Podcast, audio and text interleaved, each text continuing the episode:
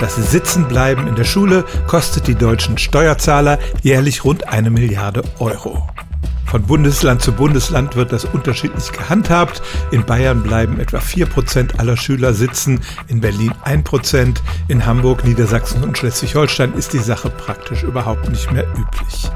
Das Argument fürs Sitzenbleiben ist ja zunächst mal klar. Ein Schüler oder eine Schülerin hat das Klassenziel nicht erreicht und soll deshalb die Lehrinhalte des letzten Jahres nochmal wiederholen.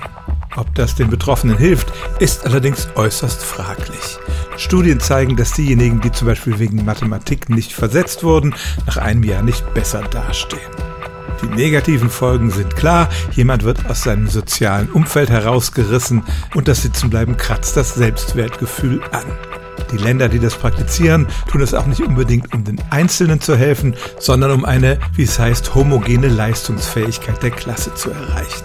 In anderen Ländern, zum Beispiel in Amerika, werden die Kinder ja nicht nach Schulformen getrennt und da geht man ja eigentlich davon aus, dass das Leistungsniveau unterschiedlich ist und jedem Schüler individuell geholfen werden muss. Fazit also, Pädagoginnen und Pädagogen kommen zunehmend zu dem Schluss, dass das Sitzenbleiben nur teuer ist, für Tränen sorgt, aber pädagogisch keinen wirklichen Nutzen hat.